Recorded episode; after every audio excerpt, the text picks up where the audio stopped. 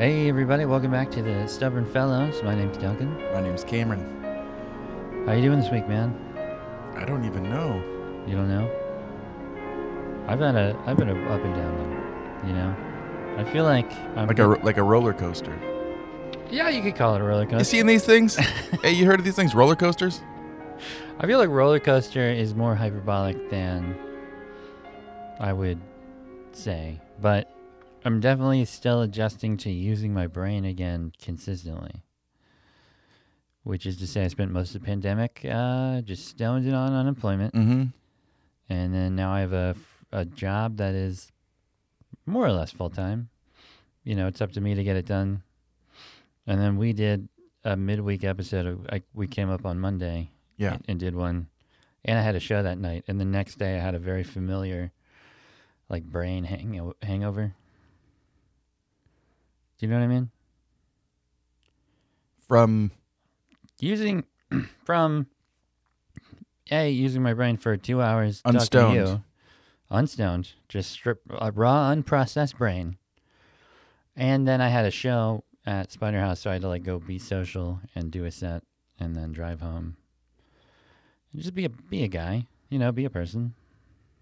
It's a lot of work. is it? is it a lot of work? It's more it's more work than not doing any of that. Is it though? Yes, It, it is. that's what I'm saying. Okay.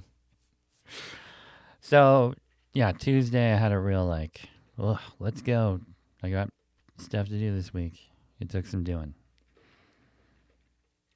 Yeah. So you did it. Eventually, yeah. That must have felt good, or boring, or normal, or something. I feel like well that's that's what I mean is it's not my week has been ordinary, but there's been very little middle ground in how I felt about my like objective assessment of my day. So like it'll take me forever like get started writing for my job Yeah. and then when I get a piece done, I'm like, hell yeah. I hit submit for the editors to do it and I'm just like like the little you know, roulette the little uh slot machine goes off in my head like we accomplished something. Yeah. Ba-da-ba-da-ba-ba, Make my living writing. I'm I'm bohemian and creative and I'm the best dude in the world. I try not to attach myself to that, but it it's real feast or famine sometimes. And that would be a f- feast Mm-hmm. or a famine. Yeah, that's Monday was feast. We recorded an episode. I did a show. Came home on top of the world. Really used the brain. Struggled through the next day. Pure famine. What's that look like? Mm. Mostly it looks like sort of puttering around the house and doing chores to procrastinate getting to work. Because that's better than laying there beating myself up. But still, there's like, the longer it takes me to like kind of get started, there's a mounting frustration. You know? What's your, what's your work routine? You, you work remote. Don't want to talk about it. I don't want to talk about it. Fair enough. It's t- no, it's just that's work. This is here. Okay. All right. What do you want to talk about? Don't know. That's uh we were just right before we started recording, we were talking about how it's sort of a challenge to have a podcast with no agenda or theme or guests. Or guests or topics. Yeah, or specific topics. But I think if they could see the room that we're recording, in, they'd get it. A kind of hmm, this is a room that you come into and you're just like, that's fine. We could just be here in the middle of no. It just feels like a little mhm. fuzzy box with uh, fun lights and it feels a little astral. It feels a little. Uh, Yeah, I think I think we've described it before, but there's like a fuzzy carpet and a bunch of pillows you sit on, and the microphone stands are on the floor with us, and you know like blankets on the walls and multicolored lights. yeah. Uh, my uh, my partner was up in town yesterday. I lent her the keys. To, Mhm. She had like two hours to kill, and she was like, "I she'd never seen inside here before." she was like, "That's so cozy." I'm like, "I know." It almost feels like no time has passed in between episodes. That's right. So there's something insular about the vibe. There's something deeply pervertedly uh, open about our relationship specifically. You, Mhm. you add that to the room, and you just have a blossoming of who knows what. might be good, might be terrible, might be deeply pathological. We don't know yet. We're figuring it out. Yeah. Like I don't think we even know what it is yet. I think we might be building the thing. Like Mm. this just might be prologue. We're just building the thing that will be the show. We don't know what it is yet. but we're just like recording whatever this is when we were sitting in the room just talking. It is kind of um, maddening in a sense because every you know I, I feel like it, it's it's so in the creative spirit of all of the things in my life that I really love doing, like comedy or music or, or whatever.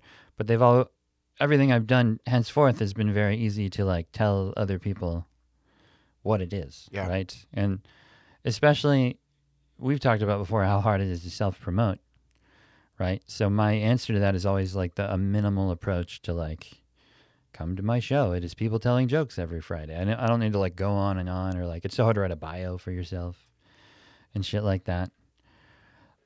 But this project in this like room is almost just like I don't know, man. Like my friend Cameron was kind of on fire in the mines in April and May. And then so was I, and I feel like I'm less verbal than you are. So my, I channeled it into like getting all this gear and setting this room up to be this liminal space Yeah. where we can just come and uh, explore something. I love it. It's just like we just like putting all this weight on the barbell. We have to bench press it every fucking week, just like, and we have no idea what, and we don't know what we're talking about, and we don't want to repeat ourselves a ton, but right? who knows what it is?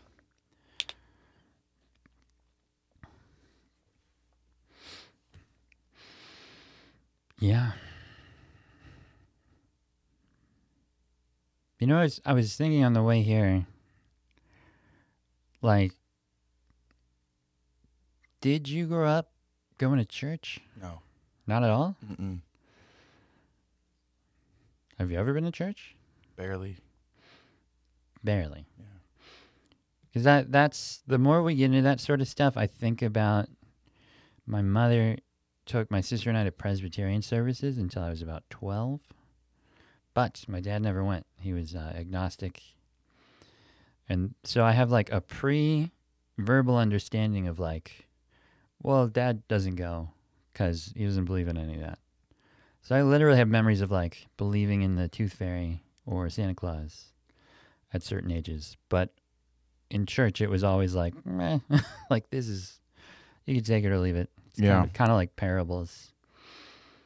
So like that that understanding is like then when I became a teenager, not being religious was one of the only like unique things about me to a certain degree. So I think I kind of latched onto that in college and was like, read God is not great and Mm-hmm. went down that rabbit hole for a little bit. So yeah, that's that's part of why like I dig in against speaking that way and something I want to get better at. I don't.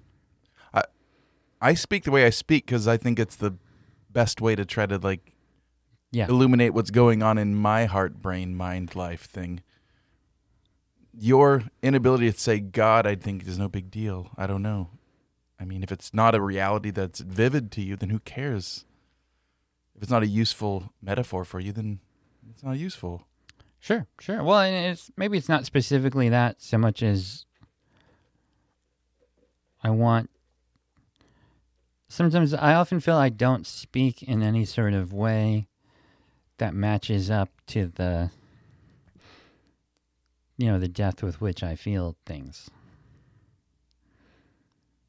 You know, I do know.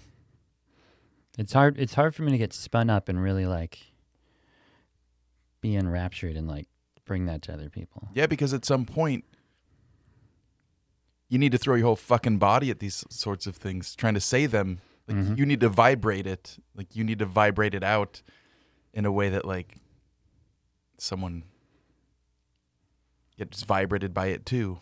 Yeah. Like at some at some level of, of, of description of what's going on in your life, in your brain, in your, like it's so subtle or it's so weird that you I don't know. You I think you do have to kind of call in the big guns, whatever those are for you. Right? I need to find a big gun. I don't know. I mean, you're saying your demeanor somehow crystallizes your experiences in a way that seems a little dainty, a little a little polite relative to the to the big frothing thing, Mm-hmm. the big th- the big frothing monster inside of you. Yeah. Well, I don't know if you have a big frothing monster inside of you because that's how chill you are. I feel like I do sometimes. Uh, or I guess, yeah, I guess it's there's um. Have you used uh, like dating apps to any degree? Uh, to to a very s- slight degree. Very slight degree. I mean, I I- I haven't used them that much, but I feel like sometimes I'll I'll start to go back and forth with somebody, and I feel like all these old, sort of more poetic instincts, like writerly stuff, takes over, and then I get real in my head about, oof, I can't actually go off go on that way in person. No, No, I mean I feel like, but if you could, if you could, then you'd just be like you feel guilty about it. I mean, yeah, There's no easy answer. I don't know. I I um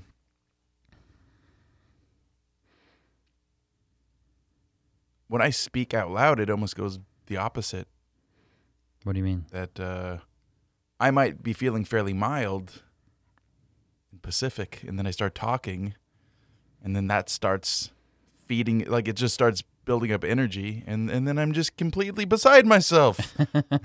I'm just on a soapbox Yeah, just just just with my neck cords bulging and my ah you know yeah, and that's no that's not that great for people in the vicinity it's not yeah, it's not sustainable. yeah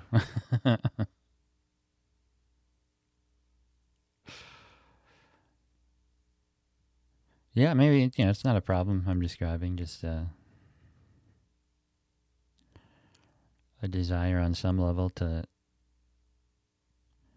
have more of it in my day to day life. like you don't have to believe in 100% of god just believe in like 10% more god because if you think about it the problem with um it's not the escape route it's the prison cell it's the it's the thing that it's the dysfunctional symbioses that you're currently a part of. It's the mindless engagement with self with biography with ecology with other. The Yeah. mindless uh, acting out of cultural attitudes that you maybe didn't sign off on. That's the fucking problem. God is the is the releasing for me. That's the point is the releasing of that stuff. So it doesn't need to be an all or nothing thing. Just like relax 8% more yeah, into something that's not just normal Yeah, life. like knee jerk cynicism or whatever. not even cynicism, just um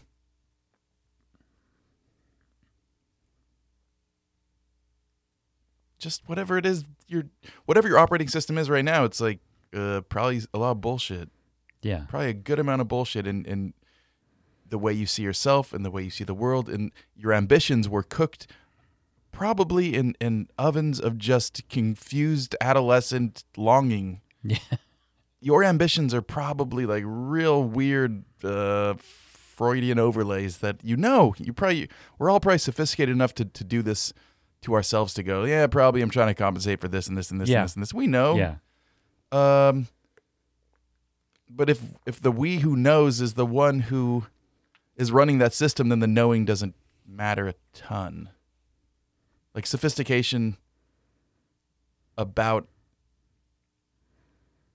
your repressed thises or that's don't matter much if you're just blithely running the resulting like system.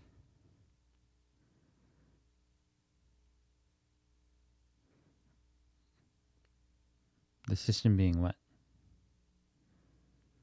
Whatever your your your life, whatever you do with your life, however you live, Hmm. whatever motivates you, whatever what is your deepest ontology? Like the an ontology is like the a thing like ont- what exists? Ontos what exists? So an ontology is what exists. What carves your ontology? Who knows? But it's not the philosophy class you took when you were a freshman in college it, it started when you were like one month old Right. it started when you were zero months old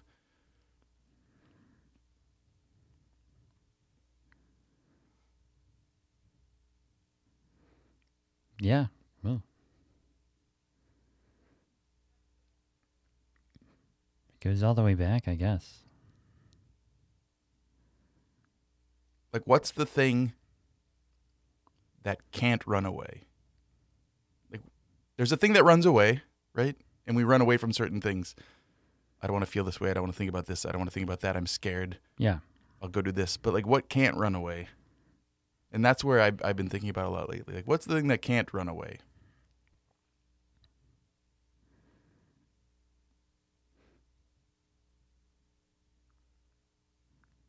Do you mean like the I, the you, or i don't know. Yeah? that's what i'm saying. I have no idea hmm. That's interesting.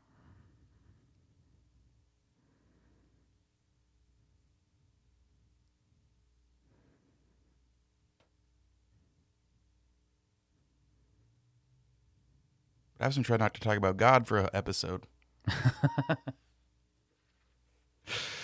Fair enough.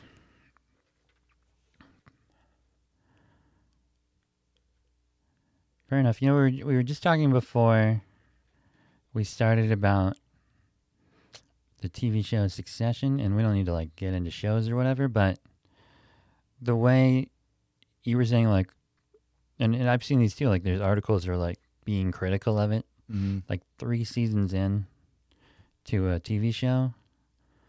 And I, I feel like there's a lot of like people have to form an opinion out about something because they can't just like experience it yeah these days. And I've I just I've been trying to work out a dumb bit that doesn't work about where I'm just like I don't want to hear. I love this stuff and I hate talking to people about it because it seems to always get into like, well, it's not as good as it used to be, or I don't agree with this choice. And I'm like, you were saying Succession seems so well realized. It just seems like real people whose decisions you can't question. right yeah i'm just like that that's what happened Yeah, it's the way it is, right? And I well, that's like I feel like can't we just experience anything like that, right? And then the only binary way to go about it is like if you don't enjoy it, don't watch it.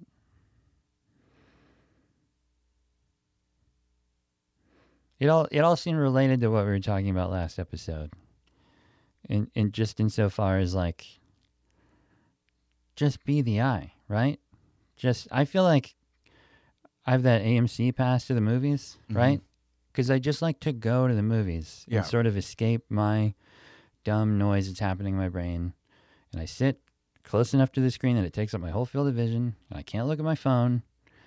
And I just like, if it seems like a pretty bad sort of like, if it's one- uh, like I saw the shit, last shitty X Men movie they made, the Sony one, and I was like, all right, I get to watch a bad movie and have fun with how bad it is in my brain. yeah I'm just here to experience the thing, not to be a self that has strong opinions about stuff. And it's amazing to me how people seem to cement their opinions as they get older. Because mine only seem to get weaker in terms of like the quality of everything and Yeah, I think did we talk? I don't know if we talked about this on the podcast or not, but like, think about like a great movie, just stellar, just a really good movie. Mhm. Casablanca. I don't just whatever. yeah, whatever it is. And then think about like a really horrible movie, like incompetent, bad. It doesn't even reflect human life at all. It's like weird and synthetic, and the acting is bad. Sure. There's this weird thing that like the amazing movie is like how much better is it than the, like the incompetent movie? like how much more enjoyable is it to watch? Like somewhat, Somewhat. it's somewhat, yeah. but bad stuff is still full of all the energy that went into it, mm-hmm. Mm-hmm. and it's just these people are giving it their all. They don't know that they're not like in Goonies. That's what I love about bad stuff is like they don't know that this wasn't their big break. To them, Mm-hmm. They're in fucking Culver City filming something. That's So right. this is the big thing. It's like, but it's bad. It's- That's what's incredible. You know what I've been doing is revisiting a lot of stuff from like 1996 specifically because uh, you know I write for this website and a lot of like so I was like anything that has like a 25th anniversary maybe I Sure. could pitch as like a hey revisit this. So uh, Mary and I watched Mars Attacks, Okay.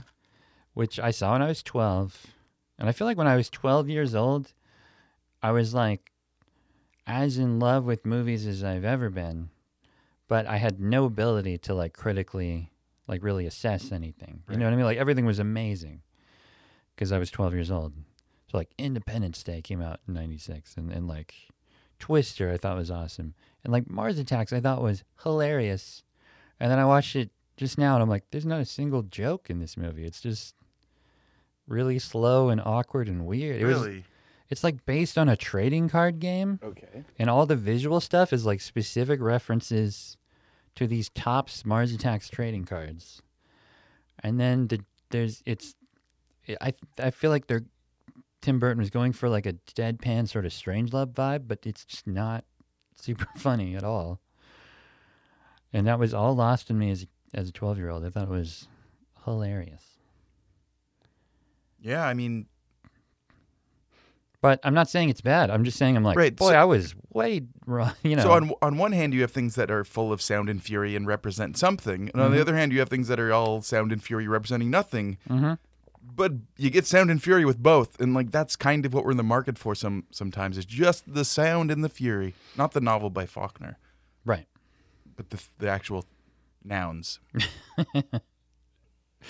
Yeah, it just seems. uh, analogous to me in, in the same way of like, I feel like we hone ourselves by like judging our experience in these limited chunks. Yes, right. You're like, this movie was bad, and I'm mad that I am now two hours older. Or like, my sports team lost this game, and Mhm. so I wasted this unit of time. I feel like we get so used to that in the cultural sense that it's then very easy to get caught in the experiential sense, as we were talking about, where you're like, I'm not enjoying myself, right? You're like, mm-hmm. I, this is, something is not right here because I have the right to pass judgment on every second, just like I do for two and a half hours or three hours or whatever the the pop culture unit of experiences. Yeah, So so it's it's this very strange experience for me where I feel like I enjoy stuff more than I ever have because I'm like not super attached to my reaction to it. But then I don't need to like be defined by any of it or really talk about it at length. yeah. And that that'll have I told you about when there was a Rick and Morty sticker on my computer at work? Like I worked there at my old job for like a year, and then I finally somebody was like, "Oh, so you're a big Rick and Morty fan?" I was like, "What are you talking about?"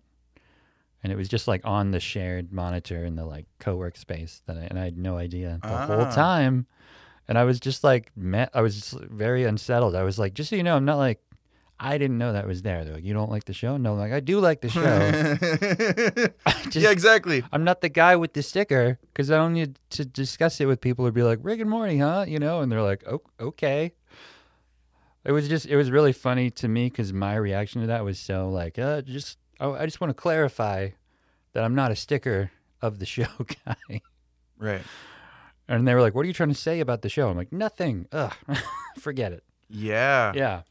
Right. So you you sense the weird. Uh. You sense the that that, that means something. A Yeah. Rick and Morty fan, you can imagine what who they are. Right. Right. Like the over the top Rick and Morty fan. Mm-hmm. That's a certain kind of thing that you imagine. And then, so when thinking about yourself in relation to this signifier, yeah. you understand that it that or at least you thought it- you were entering into this kind of potential identification that they're making of you Exactly. like they might be It- oh no i might they might think that i'm one of this kind of, and they didn't even know what you're talking about it bothered me that that had been happening without my knowledge passively for like a long amount of time. and then probably obviously nobody had thought that much about it because who cares? Well, some people do. Some people would. Yeah, sure. I feel like it played a role because the guy directly across from me was a big like Marvel movie guy, and we would always we would talk about stuff, and he would always have very strong opinions that he never quite noticed. I would always just kind of argue the other side of to pass the time because I'm a monster, I guess. You know? But sometimes, sometimes things are bad in a way that I just go great. Wa- Watching Yeah. watching Baywatch, the movie on the way to Tokyo. It's great, perfect. Just Oh. just bad, just just good old bad movies that they're. But then there's stuff that I think is just bullshit, and for some reason it gets me going. Like, it is bad, and you want to talk about how bad it is? Like um, it's bullshit, and it's not saying anything real, but it's trading on like Oh, a yeah. kind of glib, cynical rounding down of something's goodness, right? Or Mm-hmm. or um, certain edgy kind of something, but it's not real, right? It's just it's just about Hollywood. It doesn't. Some bad stuff annoys me. Other Sure. bad stuff, I have no Well, it's yeah. but I see you you you you're equating being fairly neutral about media with a kind of maturity. Well, I'm. I feel like I have grown less attached to my sort of like categorization of stuff Sure. as I get older, because I've actively thought about it. Like I worked at the bookstore for a while, where I was literally part of the manual, where they're like, "Don't be a dick about what books people are," you know, like obviously, you'd think that would go without saying, but like, don't bring your taste into sales interactions because people are going to buy whatever they're going to buy. Um, and there, and I, I feel like I should say, for the record, it's not like there's no limit to this, and like every bad thing is good. I just won't watch it, or I even would have had a different Rick and Morty reaction if I'd have seen that dog shit episode we watched a few months ago. Oh yeah. like there was before that, so I've I've a more negative opinion of the show now, but. I, yeah, I think it's a lot more about the way those opinions are expressed than having them. It's not, Yeah. it's not that I don't have them. It's that like, unless somebody's like a real good friend of mine, I don't need to like shit talk a movie or like debate its merits or whatever.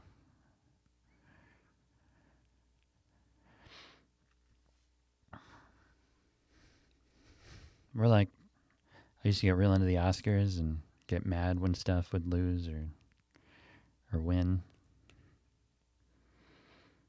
Not so much anymore. You're a big boy now. Yeah.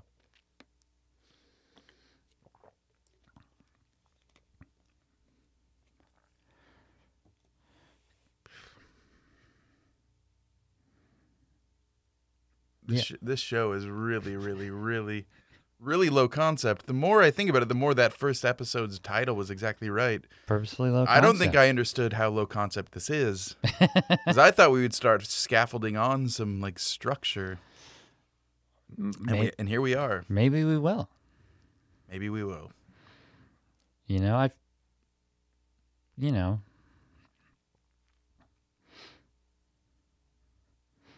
well, I feel like that's kind of what, when you put me on the spot about like, you're equating this neutrality on movies with maturity. And I'm like, well, not necessarily. I feel like that's part of the dissembling that's always that's built into maybe both of us because it's like I think we said about this project like other people could really benefit from the way we see the world.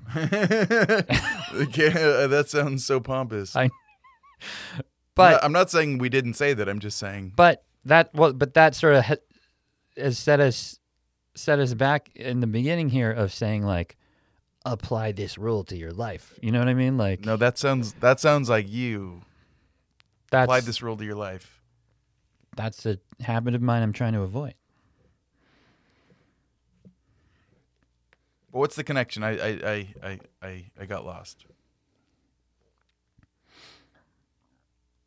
No, I'm I'm just saying that's you're exactly right because I think when we started this too, I thought maybe we'd be immediately doing a lot of that, making rules for people. Really? Like what? I mean, not like formal ones, but we had you know Don't we- eat cauliflower on Tuesday. it's unclean on Tuesday. we we were very much like both because you had your old house and I have my new one, and we we the whole home is an intox- intoxicant sort of thing, and and maybe like rules for like your mindset as you go about life, as opposed to like specific behaviors, but but yeah, something. Like every episode, we have a rule. Sometimes maybe Uh, rule time. I don't know who I was. That was ten weeks ago. We can. You could be Tim the Rule Man Taylor. Folks, uh, we're here with this week's rule. It's uh, don't be a jerk about movies and stuff. No, that's Right? not the rule. It's not the rule. Yeah, I think I think that's that's why I'm like, yeah, I don't think I'm more mature. I think I'm just less proud of my opinions or maybe I've if there's maturity, it's that it's in understanding that it's not terribly important to get people to think the way that I think about a show.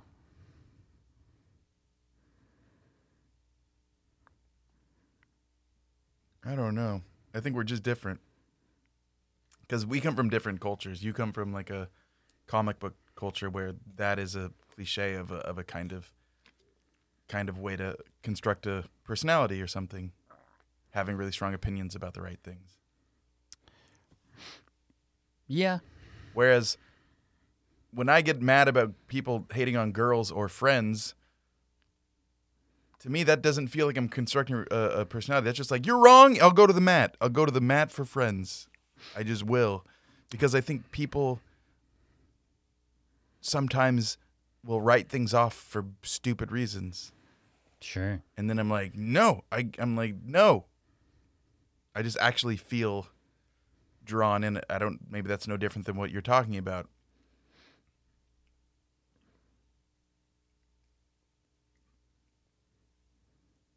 Yeah, no, I feel like that's or did, weren't we talking about Friends versus Seinfeld, like that old Yeah. arbitrary dichotomy that that got made up, like which one's better? And I was I'm currently team Seinfeld, I guess if I had to choose. I am. I can't believe. I mean, I don't believe it, but it's true. I'm. A, I'm. I think Friends is the better show. You think Friends is the better show? Yes. All right. That's not to say it was the more revolutionary, the more important, or that at its funniest, it's funnier than Seinfeld. That Seinfeld's funniest. Seinfeld is probably funnier than Friends. At, Se- at Seinfeld's funniest.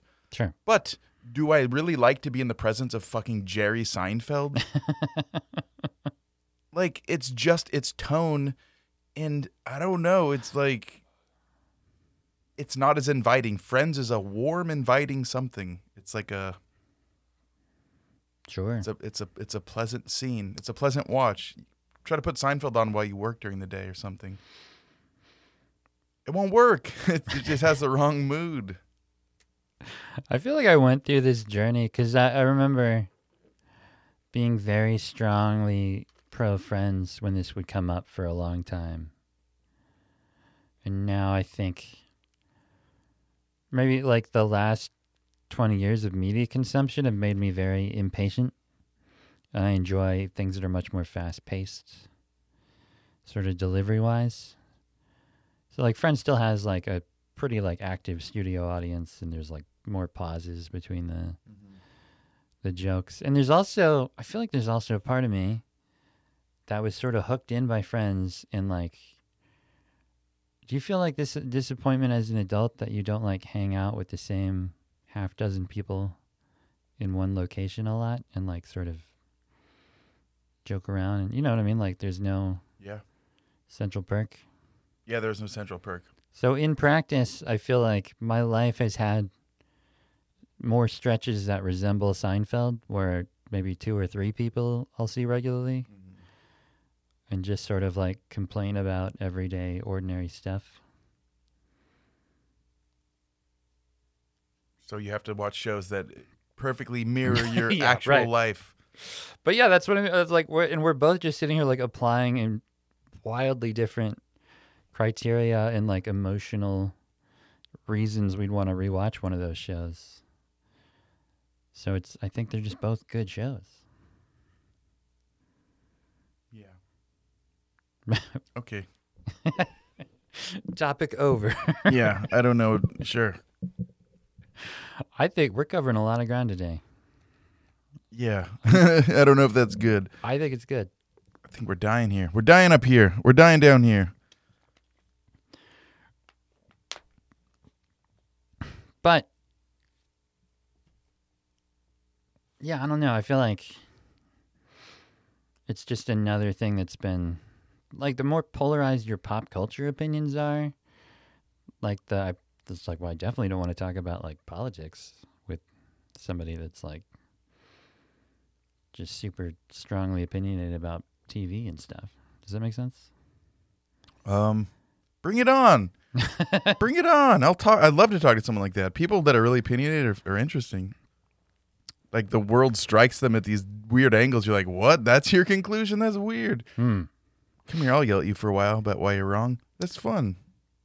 Interesting. I well, I think that's that's another thing where I'm not an arguer, and I think there's a lot of sort of just like you know like conflict avoidance built into my personality. That that's a factor here. I think me too.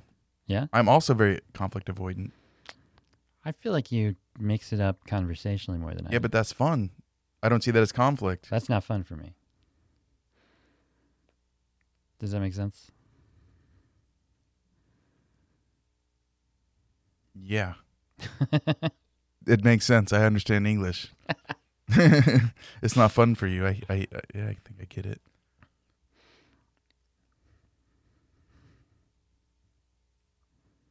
But who cares? We're different people. No, know? but I mean, like,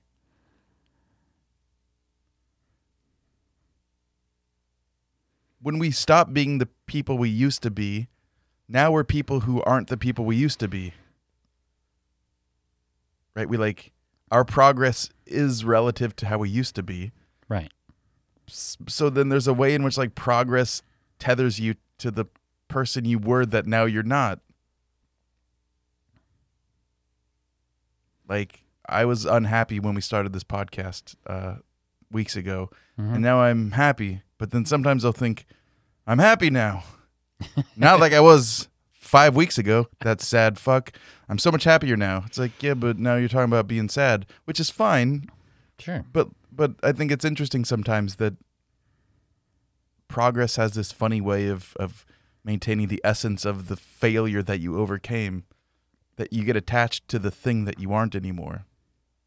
So like, like I'll watch football with my dad, and my dad played college football and he coached football for lots of years. Sure. And he'll just be like, I don't care about football. I don't care about it anymore. I don't even care. I never watched this game. I don't care. I don't Your- care about football. Your It's like, dad says yeah, that? yeah, yeah. And they'll just say like, they'll just tell you he doesn't care about it a whole bunch. It's like, okay, because he used to care about it, so he needs to clarify that he doesn't care about it at all. Right. But he won't stop talking about how much he doesn't care about it. You're like, sounds like you care about it. Just watch it. Sounds like you care about not caring about it. Yeah. That's that. my dad. So, I mean, like having strong pop culture attitudes and now not. Like, what does it actually mean?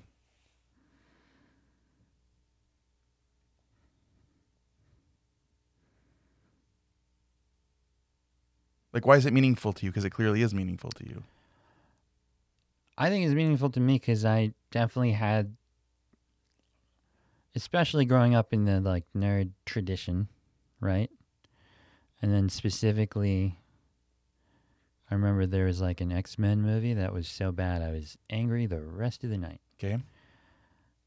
and then just, oh, just mad. And then I like I specifically remember being like, I'm just gonna not get my hopes up that high, or like just, you know, just not be that invested in the the objective quality of a movie. You know, like. Especially once all these like Marvel ones came around much later, people are like, "You're like this one's bad." I'm like, "They're all the same. They're all the same. Yeah, like just keep. I'm gonna keep going because they're kind of past the time. I'm not like. I'm so far away from the like person that was like Professor X wouldn't do that. You know, like I was literally mad.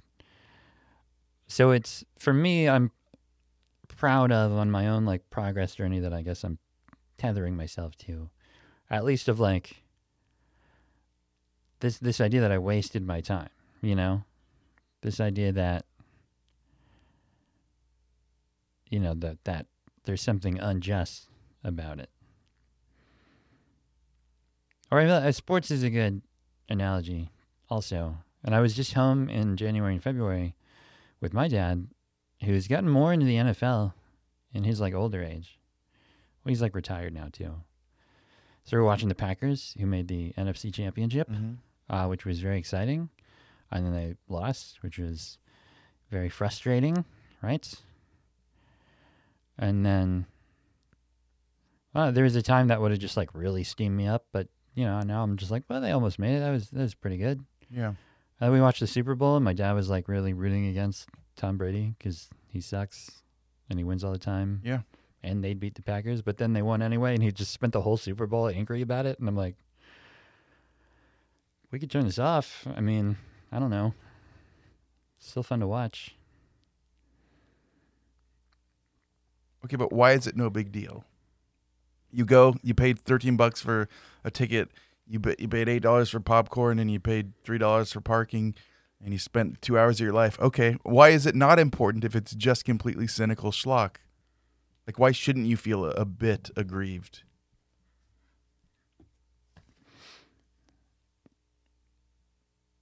Because I don't like feeling aggrieved. It's not helpful to me. Or uh, maybe a bit is fine, but like to uh to actually get angry seems like antithetical to the purpose of entertainment to me. Okay, but also like you could look at your relationship with Mary and say like having anger is not actually that conducive to having a relationship, and yet often anger is a totally justifiable or at least understandable response to interpersonal strife, right? Sure. So if you if you tune it down, you can say, well, it's good I got rid of the thing that that I don't like or that I don't need or doesn't make me feel good. Yeah. That doesn't necessarily mean that that's like the best approach to being in a relationship or the best approach to going to the movies.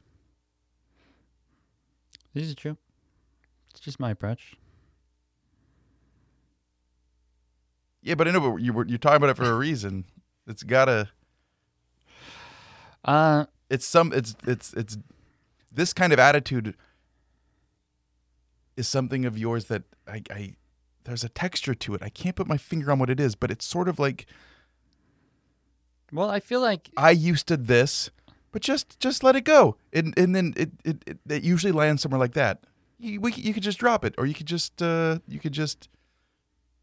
You know what I'm saying? Like sure. you you you you harken back to a time when you cared deeply about something, Mhm. and then you get to a place where you're not that invested in that anymore, Yeah. and then you can just let it go, or you can let it just be what it is, or you can just something, right? I think I think that's what it is because it's not like it's less investment and less ideally I think less attachment to my past self that would have had that investment.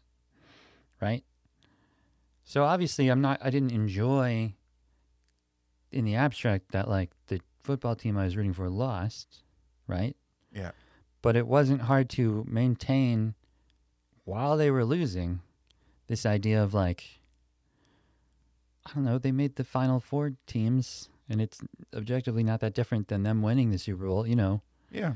like they didn't go 0 and 16. Like they had a pretty good year. like, uh, so so to to for in in my mind with movies with whatever it is, it's this idea of like, I don't know, hedging my bets, and like being like, ah, you know, it would have been fun if they won the NFC Championship, but it's. I'm just down. I'm just in this different place where I'm like, hey, they had a pretty good season. You know, maybe I could be. I was slightly miffed when they like kicked the field goal instead of going for it on fourth down like everybody else. But then the then life moved on. It's like an ability to move on, I guess, in the moment. Hopefully, I mean, I understand what you're saying. Yeah. It, that sounds like a, it sounds reasonable. It sounds like a reasonable approach, and I think we all do that to some degree. right? Well, and, but I think I'm glad you're asking me questions about it because it's not like it's not like I don't have opinions anymore, and I never want to talk about them or or anything. Uh, Yeah, I think it's just uh, an ability to sort of step out of myself and, and reassess and and adjust, you know, not get all spun up in ways that aren't helpful to me. I did have to consciously get better at conflict in relationships and expressing anger, which has been helpful also.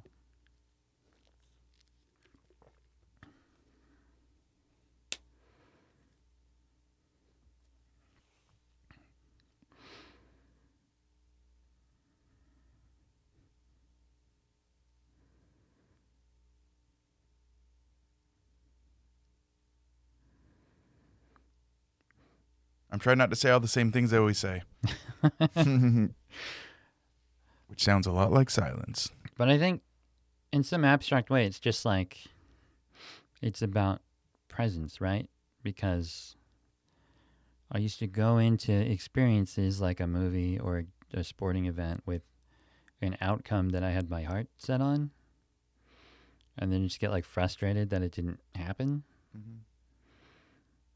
and then I'm not really watching it, you know? Yeah. Well, here's a a concept that occurred to me Hmm. recently. Was it's like if you're let's say you're you're really scared about some outcome, Okay. you don't want to lose your job. You have a job, you like it, you don't want to lose it. You've had it for a while, and it's good. It's good, but it's also a job. It has its drawbacks. It has its annoyances. It has its impossibilities, and it has its paychecks. Whatever. It, it's a job. Let's say you get fired. You do like this outcome that you're terrified of, that you like, you're riveted on a lot of your life. Like, oh, I hope it doesn't go wrong. Mm-hmm. Okay, well, if you got fired, so you would lose your paycheck. That would be bad. Um, you'd lose some structure. That would be bad. But then you would get like this surge of energy and adrenaline and fear, like genuine fear, genuine aliveness, not like anxiety about something that may or may not happen. No, no, you're having a real fear response. Mm-hmm. You're having a surge of adrenaline. You're having a surge of energy. And the world is opening up to you in a horrifying but beautiful way, maybe. Okay. Um, so maybe everything balances out. Like maybe maybe everything's already been purchased. Like like at the deepest level, everything's been paid for already. It works. It has a way of working. Yeah. So that if the thing you want to not happen happens, yeah, it's bad for the reasons you didn't want it to happen. It's not like you were wrong that, oh no, I'll lose my paycheck. That's dangerous. That's true. Mhm. But who said the point of being in this universe was to feel comfortable all the time or perfect equilibrium all the time? Having a big surge of like energy, fear, vulnerability. How am I going to pay for the mortgage next month? Oh my God, that's real fear. But also, it's real. Yeah. You know what I'm saying? It's real. It's like a real jolt. And that ele- electrifying trauma or whatever you might clock it as, it might completely reopen your sense of self that has gone dormant from comfort. And then that's also part of the, the, the payment that you get, right? That things have already been paid for at the deepest level of existence. And then if if you just look in any given thing, like how is this paid for? What am I paying what am I what am I paying to be in this relationship? Right. Well, I'm paying this, this, this. Well, what do you get? I get this, this, this, and this. And what if you lost a relationship? Well, I'd be fucking heartbroken. It'd be terrible. But what would what would be the recompense? What would be the how could you see it being paid for? It's like, well, I'd have a lot more alone time. Like Yeah. uh, that's horrifying. Yeah, but also you are alone in the universe, so that would be a certain like. Do you see what I'm saying? Everything's already paid for, so when it goes wrong, you can just go, "Well, it was paid for somehow." Yeah. They were one of the top four teams. Great. Exactly. Right. I sat in a theater for two hours, ate popcorn. I like the smell of. I, I like. I like the feeling of being at a theater. That's what I mean. It's like that's. It's more like yeah, I got out of my own head for a while. Like whatever. There's. I, that's a great way to put it. Like if if time is money, then everything's already paid for. Yeah. And that's you know. So I feel like that's why the low level stuff, like pop culture or sports, that's easier to like talk to people about because it comes up all the time and it seems like a sign of maturity to me. Because it's like there's there's a direct line for me personally from those like 20s experiences of like ugh i don't want to care this much about movies or get that mad about sports to like being in my current relationship which the thought of it not lasting is somewhat terrifying Sure. but i would still be glad that it happened you know I know. Oh, I know. Oh, you know. or you had to confront this in the sense of mortality, you know, like honestly, that's the big one. Somebody, you know, if something happened to Mary's health, mm-hmm. fucking forget it. That would be tough. But that's the sort of like bet that you're making, right? Like to not be. Well, that's a great example. Yeah. Lisa being on chemotherapy for however long she was. It was like a really happy year. We had a really happy time, despite her going through everything she was going through. Like, it, we look back on it wistfully now. Aw. and it was happy at the time because it's hard you can't if the Tao is real or if this purchased for already Yeah. if if that's active then like you you you will not be able to guess what will bear fruit because you're too fucking stupid and time bound you have no idea what's gonna hmm lead to what. And so with Lisa being on chemo I had to basically try to do everything which was against all of my natural impulses and then slowly it's like I practiced being just this giving person, this loving person. hmm And then that's who I was. I had, I had resisted my own natural laziness and, and self centeredness.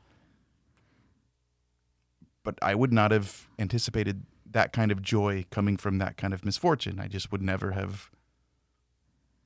Yeah.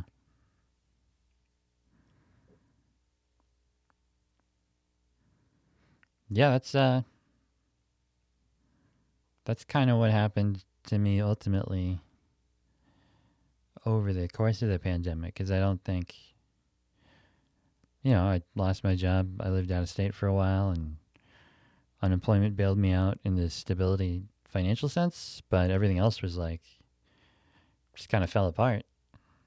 And then when it all like sort of reconvened a few months ago, I would had like, you know, reconnected with Mary and we moved in together and I got a decent writing job and my show came back. Yeah. And I'm like, I wouldn't have made half these changes like on my own.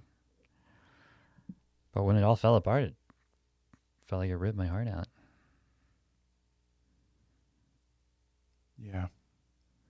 especially my pre-pandemic job was like the first time I was like, this is like I'm not gonna get fired. Like I was pretty confident that I wouldn't. And then, you know, the company fell apart. There's something about ambition and, and protecting your current current position that is um it gives short shrift to your dimensionality over time. It gives short shrift to the different components of yourself, to the different parts of yourself. that 10 years ago would have could have dreamed of doing all sorts of things 10 years hence 10 years after. Mm-hmm. and to think I can only fit this niche that I'm currently fitting and you don't say it intellectually you don't you don't make that as a proposition that you say I believe this to be literally true but we behave as though it's true which is how we create truth in the first place. Not by saying it I think this is true. No I behave as though it's true. That's how you know what people believe Behave as though what's true. exactly people behave their truths Hmm. They show you what's true based on how they behave, where their fear comes from, where their anger comes from. That's how you know what someone actually believes in. Yeah. Like someone who watches Fox News all day and they have this sort of um, brain level dislike of immigrants. Sure. But I know plenty of people that are like that. They have that in their head, they have that in their kind of philosophical, political, but they have no problem at all with with immigrants. Yeah, And yeah. live next to them and don't care, do not actually care. They do not behave like they care about it. It's just they might tell you that it's important to them, but it's not important to them. Right, right. That's it's conversationally important to them or you know, it's part of their scrolling habits or or media consumption. And clutching your job or clutching your current situation that you like, Hmm. It if you're clutching something really hard, then that doesn't just say something about the thing that you're clutching. It says something about the thing that is clutching and the the the basic nature of the world that we you're in. If that's how you're treating it, like oh, I gotta hold on to this, or else Yeah. you're giving yourself short shrift that you couldn't handle it if you lost it.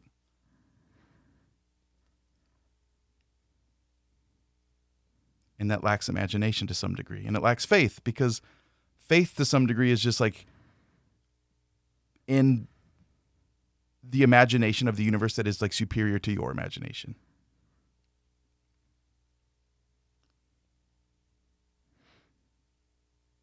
The imagination the imagination of the universe is superior to your imagination. Yeah.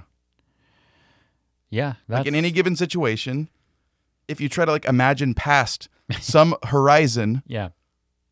and you're like, well, what are the possibilities? Like, you have no idea. Go out into the world. The world's weird. It's very strange. The imagination of what actually just is Mhm. and what will happen to you and how you'll leverage your resourcefulness, you have no idea what can happen. And you have no idea what cataclysms you avoided, but that they, they were, were actually like would have been the best thing that ha- would have ever happened to you. You have no idea. Yeah. You have no idea what if you actually wouldn't have gotten that job when you got it and you would have been like a little more destitute a little bit longer. Mhm. It would have gotten a little bit worse, but then actually you would have met this person at a coffee bean Yep. in West LA, and then you would have, and then you would have, and then like you would have directed eight films by now. You would have won an Oscar, but but no, you had the great success of yours that you always look back on proudly. you know, we don't know, and that's what I'm saying about the imagination of the universe is. Luckily, we don't have to build reality. Oh, that would be exhausting. It is. Yeah, I'm just, you know, I'm I'm glad that I was put to the test last year in that way then. Cuz even while it was happening, it was very like you know, didn't I was not happy about all of my stability being taken away, but then I went and stayed with my sister who was like, "Oh, it's so great to have you around." I'm like, "Great to have me around." It is nice to be out here. You know what? All right mm. probably never gonna live with my nephew again for like six months. So that was dope.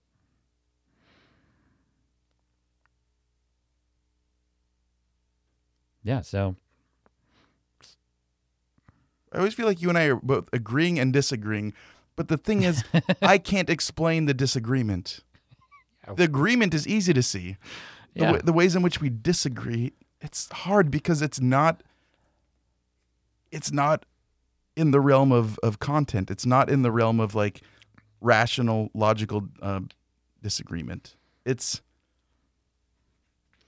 I feel like just the way our soul nodes swim. they just swim differently. yeah, I feel like there's this this sort of subtext often when we're talking that like I'm, you know, I'm looking for all these like little ways to like sum it up in in a very like pat like now I'm mature and I don't do this anymore way or something. Or yeah, no, I can't explain it. Well, it's like okay, we're talking, Yeah. and I feel lost. I feel dizzy in this kind of like, oh, I think we're getting somewhere. Like general and um, weird. Okay. Okay. And then you tie it back to a real thing that that happened, which might be a good example of that thing. But then I, I don't know. Something happens. Okay, we get sucked into the example, and then the example's like it's almost like, yeah, I succeeded at that thing or something. Hmm. But then I'm like, but I thought we were drilling to the center of the earth. Like I thought, do you know what I'm saying? Like, like we're trying to like we're trying to do alchemy here, and then you're like, another good tip if your shoes Right, right, is right. flapping around, take it to the cobbler, and it's like like a little, and that's I don't know. It, it's just they're different approaches. Yeah, Um, yeah, yeah. It's like granular versus nuclear or something.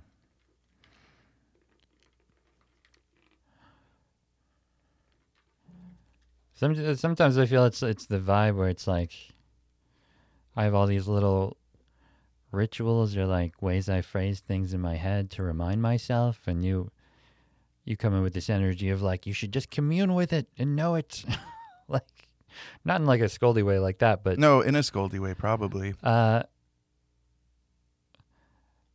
but well, uh, uh, here here's here's something. When we talk about when I get to like a very high place, whether it's on drugs or performing or whatever it is, it's like very wordless to me. Mm-hmm. and it's the further out from that I get, or even when we're kind of in this place in the studio here, like sort of dancing in that intellectual territory, it it almost takes me back to that sort of like mushroom place inarticulateness. Mm-hmm. And sometimes you phrase things as like, "Ooh," like it seems like you hear things in a way that I don't. What do you mean? Um, sometimes when you talk about weed, you're like, the weed told me this. or Yeah. The mushroom said this to me, and I'm like, I, I don't hear stuff. You know, it. It feels like, you know, like whale noises or Yeah, I mean, The I- I- vibrations or it- something. it's not all talking. Yeah, yeah, obviously, but.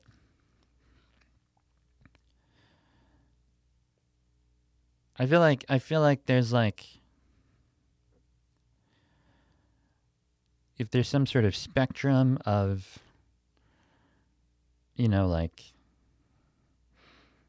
like concrete reality to like you know perceiving things on like higher conceptual scales you know like you went to grad school for philosophy and have like read a lot more deep stuff and we're we're going to get into like a lot of texts that are important to us in the future probably and, and develop more of a common language for it Yeah.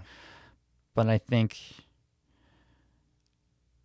yeah, I think I'm coming from a much more sort of like amnesiac, everyday place. So I, mm-hmm. I revert back to these like recent life examples or memory based examples.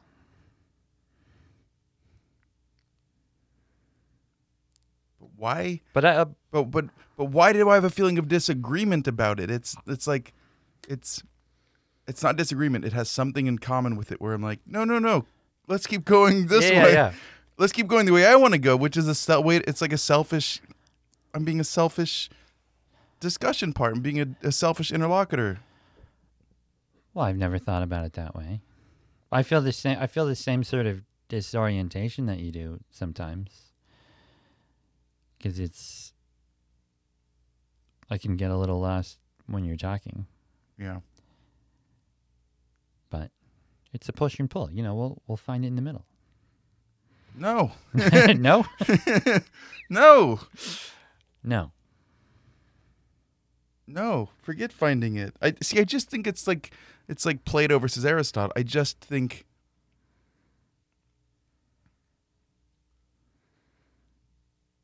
it's it's like it's like what you were saying about um, having to have an attitude like about succession. Whereas like you and I, we both I said it and then you agreed. Like I just trust the show so much yeah. that I don't put that cap on when I'm watching it of I don't have a red pen when I watch Succession. I just trust them to do what they do because mm-hmm. they're so good at it.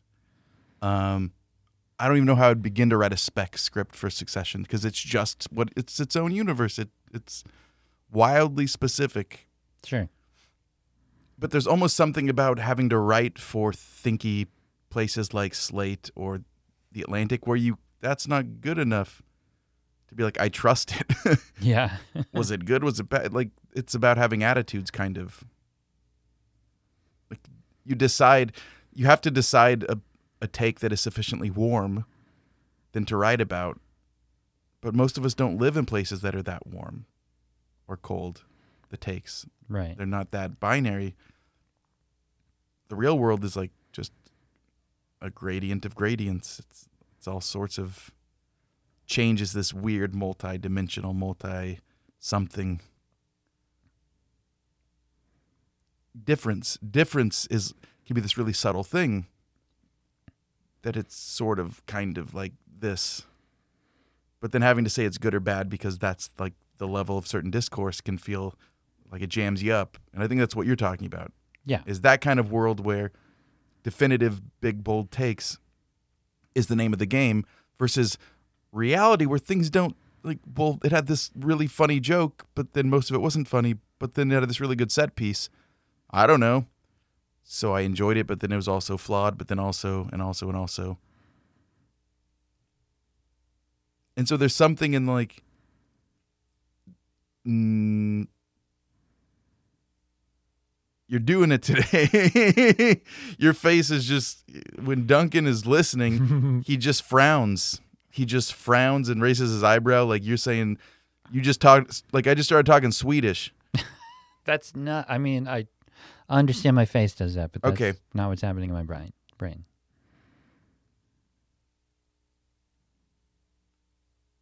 I was like, oh, he's about to get to the central tension that we're trying to talk about. Yeah. So similarly, there's a kind of demand for resolution.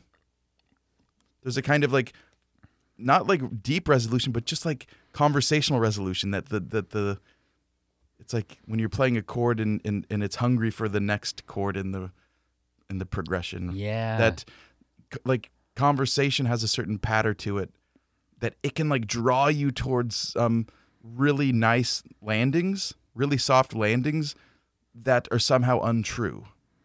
Like they're not that true, but they're just a functional rhythmic component of speech where you go, and so we'll find it in the middle. yeah. But to me, that sounds like a kind of the kind of functional thing that doesn't serve us necessarily. Like in this room, we don't have to find it in the middle or anywhere. You know what I'm saying? Yeah. No, no. I I know exactly. I'm not trying to be the cool English teacher jumping up on his desk or something. I got you. like it's just groovy. But if we're practicing doing phenomenology together, right? yeah. then yeah. This is what we talk about. Well, and it's We talk about how we talk about what we talk about. So I, I think I think we're getting at it because that it's like we were saying earlier, where uh, you know I I feel like I have there's some value to this pop culture stuff the way I talk about it, but I I, I know there's a deep down like love of like resolution and like the, or like think about the little bit of music that we've exchanged where you like like hone in on like the texture of a chord and like make up words off the top of your head and there's it's from this unresolved place and i'll share more of my music with you but but it's very like everything has to like sort of like like resolve with this la, da, da, da, like like land like- Yes, that's yeah. That sounds know, like, a song you would write. like a commedia dell'arte like bow with both your arms out to the side Yeah. like I, yeah I, I i think i'm i have a very like inherent theatrical sort of need for resolution in conversation even Yeah, and I can feel. and And people try to like yeah. when you're someone like me who's just sloppy and messy and like lots of energy. mm-hmm Those can start feeling like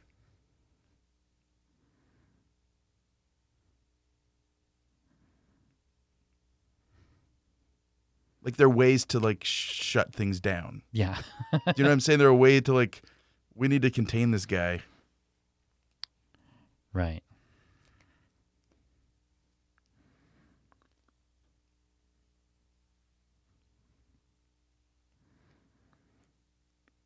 Well,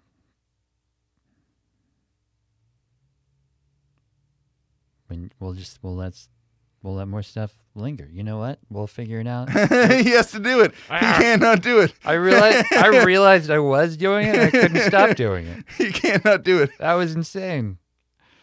I mean, like I could just we can just move on. I guess there's, Or you that. can why do we just stay here in the sandbox? okay. I mean, Yeah, I'm not sure what I'm afraid of sometimes, or if it's fear, or, or just habit. Well I'm I'm doing something that looks a lot like criticizing you in in in a way that wouldn't fit in a lot of contexts comfortably, like in a work context or if you just start telling your girlfriend like you tend to do this, yeah. I mean, I'm, it, it wouldn't go that well, and so it makes sense that some part of you goes like, "Great, let's move past this because we're talking about things that we that don't match with us." Mhm. And there's this kind of like, let's get past how it we don't fit. But the way we don't fit is interesting. I mean, that's yeah, the very yeah. that's the fundamental substance of this podcast. And so if we have to go because of some normative idea of of um, interpersonal harmony, right? Just some average idea of what it means to get along.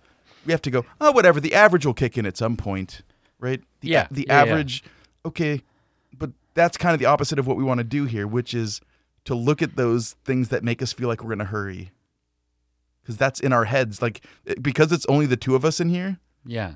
whatever we bring to it was like it's coming from the inside of the skull right it's Yeah. it's coming from from us so it's like if i'm feeling like we're disagreeing and then i'm like ah, i want to move it this way or that way but then i don't to be polite or i bring it up and then you go yeah we'll probably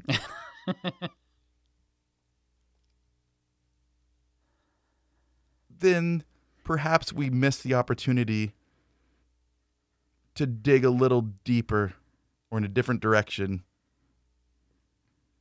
of our own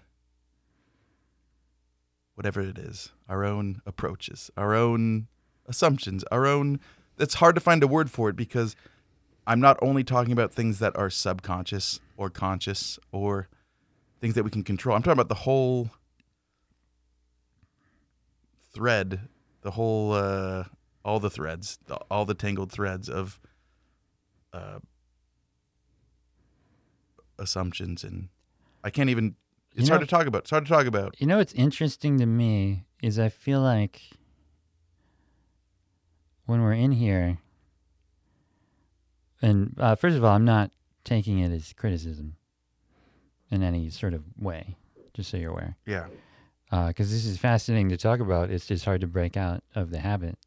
I feel like when we're in here recording, I have the most. I probably have more insecurity about like silence or like or I want to tie everything off with a button like that yeah and like have some sort of like useful way to phrase it or actionable thing I can take back with me or something. It's almost like being in the mushroom place where I'm like, how do I record this? right How do I bring it back? Uh, but then as soon as we stop recording and we get out there, I'm like, yeah, I think it would be valuable to listen to. And I, and then i'm i'm on tilt from the moment we stop recording you're a little more on tilt about like how many listeners we have or like how well it's going. or was as it good overall- because yeah, because i just spew yeah, and when i'm excited like i'm pretty deferential in big ways Mm-hmm. right like if you're like let's do it an hour later or like yeah. Or just hell, man. Like the first week we recorded, I didn't respond to you for like a couple days. Right. And it was like after months of like, when are we gonna start anything? And you know, like there were some excuses I had, but we had to talk on the phone and, and like I had to apologize. But I mean, like you're very you're very patient in general, yeah, and, and deferential about. It. So i'm not like but when i get excited Mm-hmm. and then my my brain mouth connection becomes just super fluid. I don't know what the word. I just become then Yeah. then whatever comes out comes out, and then I'm like I'm on the hook for what he did. but then I feel like a bully because I just I don't know. I just rev at a different rev than than usual, and then I feel like so I I don't want to be like a bully thing, but but you are you use the word quotidian quite a bit, and I think that is kind of your approach is like the everyday. But part of me wants to like float away. So I mean, I guess there's creative tension there. Like if there's two of us, So far, yeah. if there was if there was two of me or two of you, then I don't know how this would go. Well, that would be a nightmare. First of all, two of me.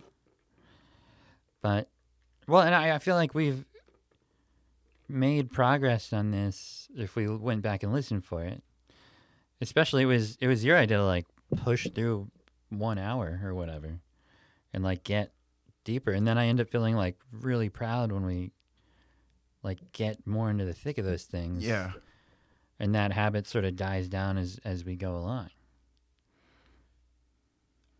I I, th- I think you can talk your way to s- like these places that we're talking about. Mm-hmm. Well, and I think as we continue this project, because I, I'm gonna run out of stuff. You know what I mean? Like, Yeah.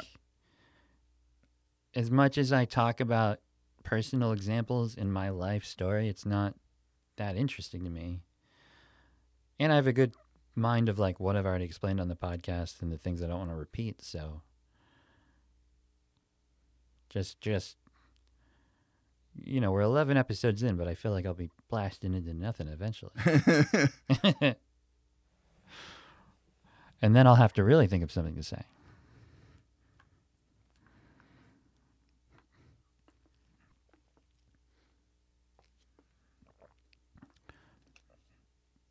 And I also I feel like that's what makes us a pretty good team. You know? So you got he did it again. you got the he did it again. You got I'm the just kidding. energy, and I got the uh, the the something. I don't know what what the other side is.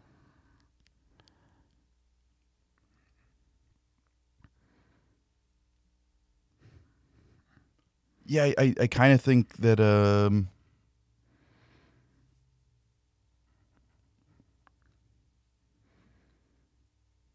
we get there usually.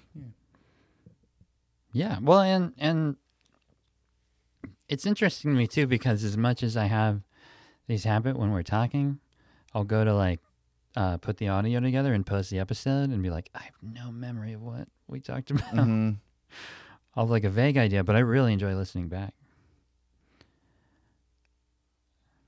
I I listen back and try to like gauge how good it is, and it's like I'm probably the worst person to judge that. Yeah. Because none of it's surprising to me. Mm-hmm.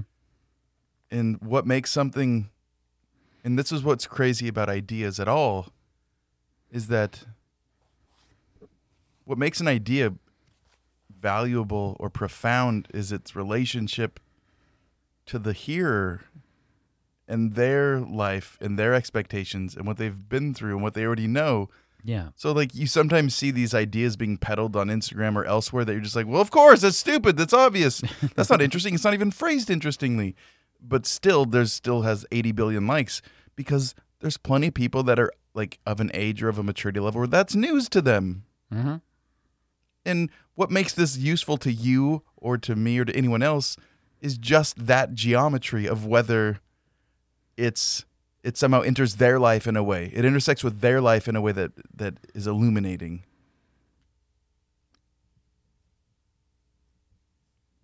Yeah. So what makes anything worthwhile is not something objective that you can find in the conversation. It's it's something I can't hear because it's the chemical reaction with people who might be listening. Yeah. That's and I'm listening back going, "Well, this sounds smart to me," or like, "Oh, I wish I would have said it better," or something. But but I can't speak to that chemical reaction. I just have to like hope that our relationship is a proxy for it somehow. That having to relate to you in a way that's meaningful is real enough that uh, that's a proxy for other ears, and mine are a proxy for other ears. That if you make sense to me and I make sense to you, then maybe we make sense. Yeah.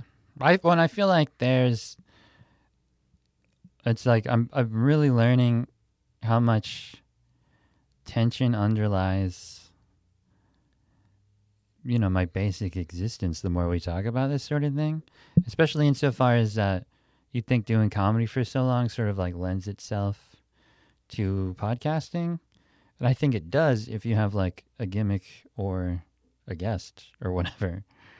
But to do i feel like it's you know it's it's sort of like some there there are instincts of like filling the space and tying things off in bows that are that are just deep down from doing comedy for so long that i have to shed as we go along. And then yeah or, or even rethinking the way i want this podcast to be like appealing to people you know? Because i think it's i think there's value in people like sort of shooting the shit and clowning around but that's not my favorite way to spend my time Yeah, and uh we're just two crabs in a big old bucket. that, that's kind of the out. That, that's what you should tell people if they ask you what the podcast is. you ever seen two crabs? Just imagine two crabs in like a really deep bucket, yeah but it's not like when they're boiling it or whatever but the crabs are the crabs of the heart. just letting our heart crabs fight it out Yeah. Yeah. But yeah, no, I've I have a lot I feel like every time we talk I learn more about myself. Whether it's for a, a recorded thing or just, just hanging out. Yeah. So already I feel like it's it's gotten a lot easier to come in here and just fucking see where our minds go, man. Yeah. You know? Nowhere. it's like the same places. The same places. Right, but we're trying not to invest in the outcome. So, Yeah, I mean that's the tension at the heart of the thing. It's because like the I me conversation last week is kind of or this week. It's um it's funny cuz like I don't I'm like, "Oh, was it even good?" yeah. But the was it even good is it that's that's a me question. It's the who will salute this? Yeah, right? Who, will salute it instead of who will validate this? love went into it and I sort of think like art is good cuz the world is good. Like how could succession replicating and and depicting human existence how could it be good or redemptive at all if humans aren't good or if existence isn't good? Paintings are beautiful because color is beautiful. Yeah. I mean, it'd be hard for color like paintings to really move us if color wasn't somehow already beautiful or depth or flowers. Like how could a painting of flowers be gorgeous if flowers were themselves Mm-hmm. not? And so you know, even in the game that your team loses, uh, the the game worked. You watched the other team pushed back, they played, and the whole thing worked. And your team had a, but no team loses a game. No one gets killed. They all survived, and they all played, and they did as good as they could do, and it went exactly how it went. Mm-hmm. And you were you were riveted for three or four hours just watching, and that's a peak experience. Win or lose, that's a peak experience. So you can see the ways in which you're fed by these things that might be viewed as distraction or sublimation or something pathological. And that's like, and it's not dependent on the outcome of that thing at all. it's because a lot of people are putting a lot of energy into it. Mm-hmm. That if you measure things in pure voltage, just pure stuff that's gone into something, and you, you just imagine that it's in there, all the manpower, uh, all the weightlifting. So these guys who bench press eight billion pounds are like running into each other with with uh, like gladiator helmets on. Mm-hmm. Holy fuck, that's crazy. Or, uh, I've, I've got another personal quotidian example. Okay. Uh, I grew up in Pittsburgh when I was a little kid, and they were good in 1992, and then they were bad until 2012. They're they had the longest losing streak in professional sports, and I started just. I was like, I read about it. I watched games. I was invested for 20 years, even though they never had a winning season. And they finally did. They were like good for a few years, and now they're bad again. I'm just like, I wish the streak had gone. Like I was more invested in the streak, the longest losing streak in professional sports. I invested meaning in that. And like because they were bad for 20 years of my life, I had to kind of decide to be like, I still care, you know. It was a weird, silly sort of thing. Wait, I'm. How was that an example of? I'm gonna start building bridges here. When I don't understand the Hey. connection, I'm just gonna ask. It was it's it's a active part of the whole like and now like who cares if the like the Packers made the playoffs? It's great. They didn't go it all the way, but they had a good year, you know.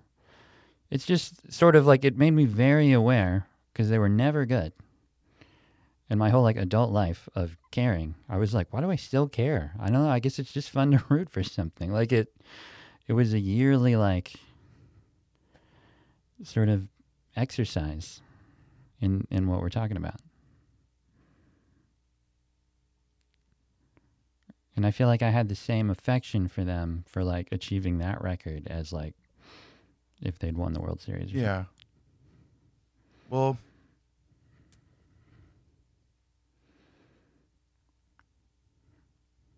Well, see, this is an interesting example here. See? Yeah, I'm, I'm trying to, I'm trying to. Did it did that make you lose steam on where you're going with all that?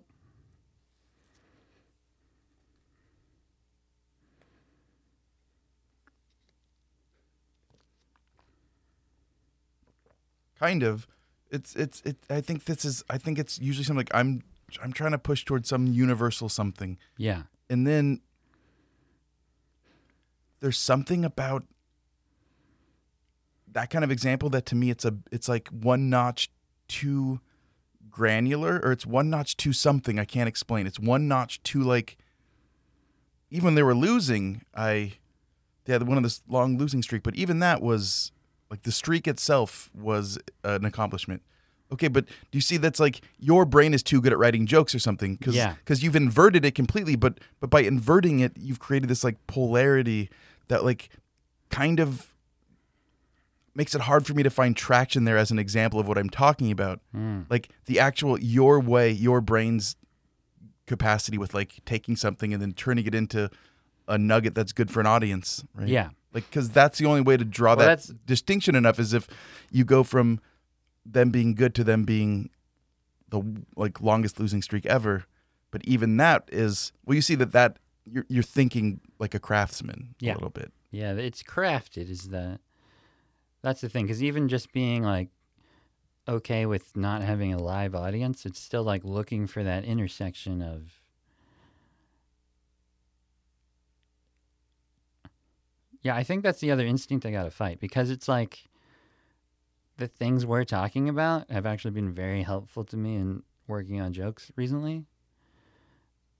Because the the things I want to say on stage sort of live in that middle ground of like here's a new way to think about stuff except I'm just going to use a different way, a different concrete way that I thought about something. So it's more relatable and it's not just me like preaching Right. about something high-minded. It doesn't sound like it fits in my stage act.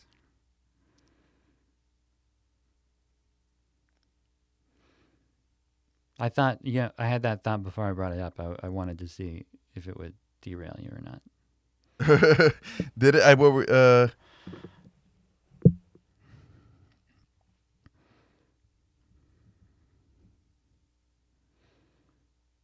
because the i don't know even the win or lose of it Mm-hmm. it's like no the game is a kind of expression of like pure potency Mm-hmm. it doesn't it it doesn't um accomplish anything games don't accomplish anything they make one fan happy and one fan sad and they win someone money and lose someone money they extend contracts based on how someone played in them they have actual repercussions beyond it but you could say that those are almost uh as as Connor, not Connor Roy, uh, Kendall says epiphenomenal. Like Yeah. they're epiphenomenal to the game. They're uh, beyond the scope of the game. They're caused by them in some way, but not directly. There's nothing in the rule book that when this happens, a fan has to be sad or a person in Vegas has to lose money. Right. Okay. But the game itself is for no purpose at all. All that work goes into just a show of just raw potency. Then the the kind of clarity of the outcomes has a way of undermining our ability to see the behavior Hmm. to see like oh my god look at these guys are so big and strong and fast and look at what they're doing that's It's- crazy Crazy. Yeah. it's crazy their the, the level of accomplishment on the field Mhm. but if if your team's losing okay then all you see is the outcome you don't see the behavior and the behavior is the thing that's the accomplishment Yeah. the behavior is the accomplishment that this guy's 6'5 he's running a 4-3-40 and he's leaping in midair catching with one hand what they're all so good you know that best guy in high school who was like really fast and he was like legit so good at football and then you think well then he went and he didn't even start when he went to uw uh, Mhm. whatever he's still so good but the people that are really really really good are really really really good and so strong and big it's fucking crazy It's nuts. and so that's inspiring in a in a way that if you if you uncouple from this idea of winner loser at all good bad what like you just see all the energy that's gone into something you go we're humans are weird that's a lot of energy to put into a game just for no reason Yeah. What a crazy experience. and so I think there's a level at which that's why the bad movie isn't that much worse than Casablanca because what's good is humans. What's good is effort and existence and, and us being together. And if what you do when you're together is make like a completely incompetent movie, Mm-hmm. If you throw on an incompetent movie made 10 years ago now, just made by friends, and it's just bad, is people that work together at some office job and they're doing it on the weekend, it's irresistible. It's just, you just gotta watch. It's, it, it sucks you in somehow. If someone's like, oh, we made a movie, like if someone told you I made a movie with my friends that I worked this office job with, and it was about a cyborg, and you'd be like, I gotta see it. yeah. Not because it's gonna be accomplished, but because it just is. Its existence is just good. And so I think that's like where I was trying to angle at with your I don't get mad at X Men movies anymore. Which was to you, you frame it kind of as a um, temperamental shift on your part. And not necessarily, oh, because things are blessed or because Yeah. like existence is sacred and therefore Exactly. doesn't yeah. matter if it's cynical. You still put a cape on and like gallivanted in front of a green screen for for three months. Like it's still Yeah. you you it forced you into like um I feel into, I, into choreographies of like bizarre human doings that are that are that are nourishing somehow. That's what it is. I feel like it's like a shifting of the lens, and I have that instinct from just the way that I talk and and comedy and all that, just to like to like stop at that first like refraction and be like, oh, I'm proud of myself because I viewed it differently, and it's it's not that I tapped into some sort of God place in everything that I do and experience Well, but maybe but I think that's a big part of it. Yeah. Or like, or like, even if it's temporary, it's it's just fun when things are meaningful to you. You know, recently, recently I've fallen in love, and I get to show somebody I love all the things that I like the most.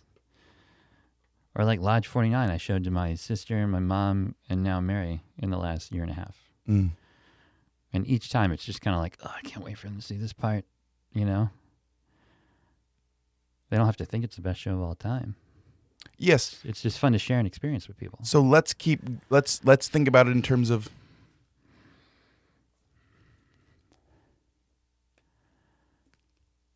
we tend to see things as either being good, bad, cynical, um, on the right side, on the wrong side. Hmm.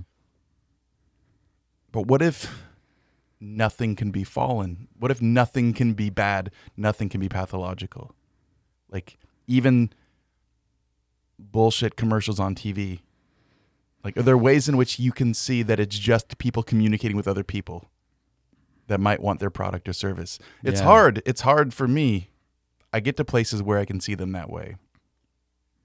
Yeah, ads are like tough. or a lot of stuff is difficult to see as not fallen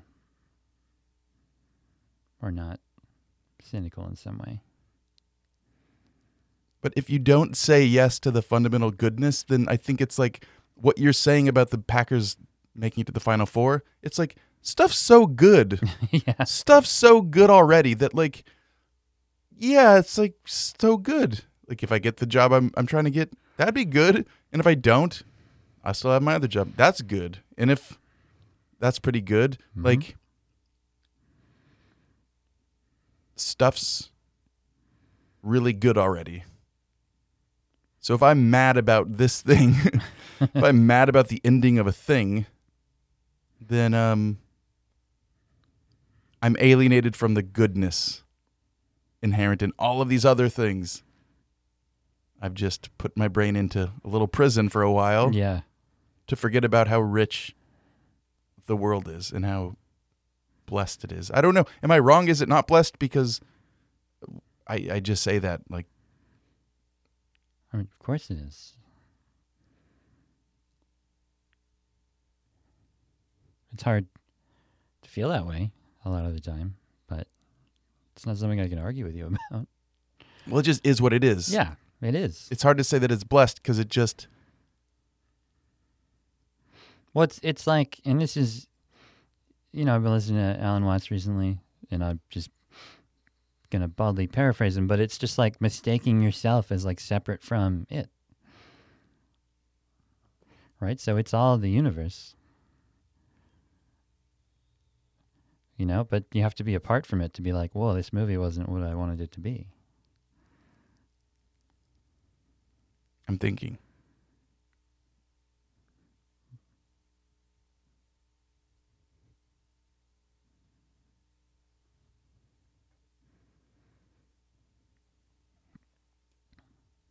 Yeah, yeah, yeah, yeah. So not just separate, but like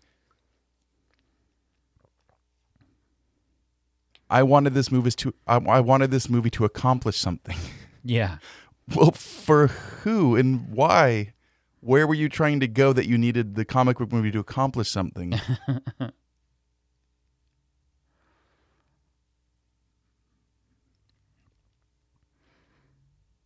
you asking me? no, I'm just saying like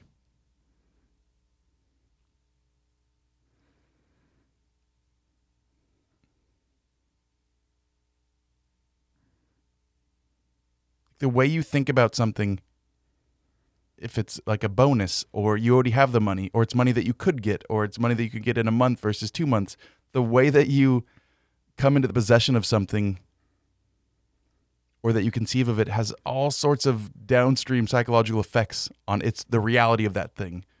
Like people are really protective of something they already have but if they're going to get it and they don't have it yet then they can take wild risks somehow even though they were going to get it anyway. It's like the difference is really small, but the the affect, the change of how people engage with them is like wildly different. And so I think like the way you conceive of your reality fundamentally or the the kinds of things that are reinforced in our media and in our conversations, you have to Mhm. think about there's all these unsaid things that are like implied by the kinds of things that we think of as being important and the kinds of things that take up our headlines. There's implicit values always being spread about what's important and what the world's about, what it's like. Usually it's that the world is fallen and that it sucks and things are bad and that we need to do better and be better and get better and um, we're always one like step away from total Armageddon or something. Sure. Like I think I'm overstating it, but there's something like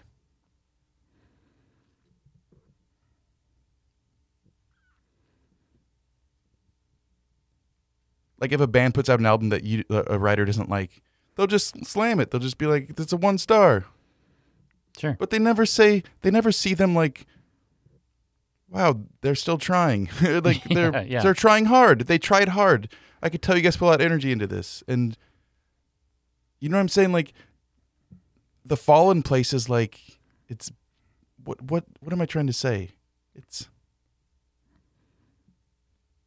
that the fallen place is a is, is a place that doesn't acknowledge just the success of success, of boring doing, of boring doing, of just boring energy, just just existing. Mhm. And you'd say, well, that's not the place of a music writer. And I, well, yeah, but I don't know. What am I saying? Am I saying nothing? What am I saying? What are you saying? I'm not sure what I'm saying. When you say the fallen place, do you mean like just like the way most people interact with the world and it's like up down? No, I mean like the fallen from grace, like the the kicked out of Eden. okay, yeah, the like can't connect to the connection, can't connect to the connection.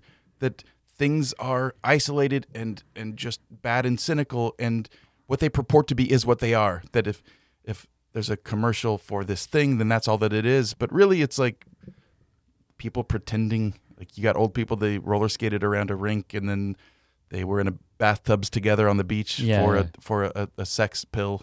Okay, but that's fucking funny. I mean, they're in bathtubs on the beach. That's a weird kind of art. Sure. Like, it doesn't have to be.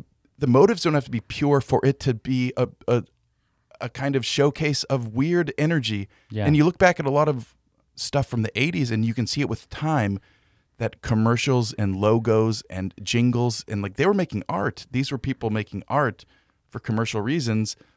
But you look back and a lot of it's really beautiful and and the design choices and all this stuff that we make art on accident. Our uh, the look at our breakfast cereals like Mhm.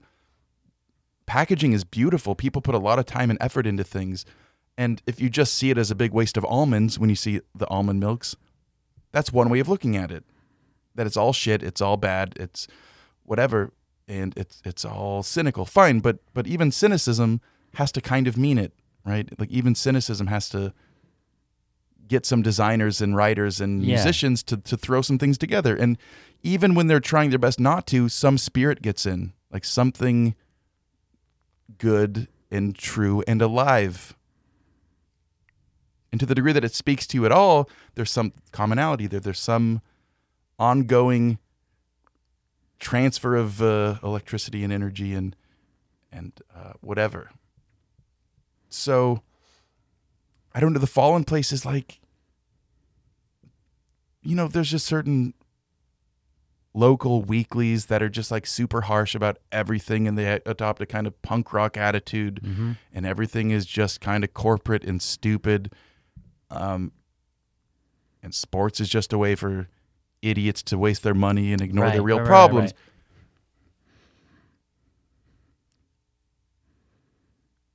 the fallen place is um not taking the w not taking the win Mhm. where you can because there's all sorts of W's that we can take. It, the world's full of them, but it's hard to see because you need another thing. You need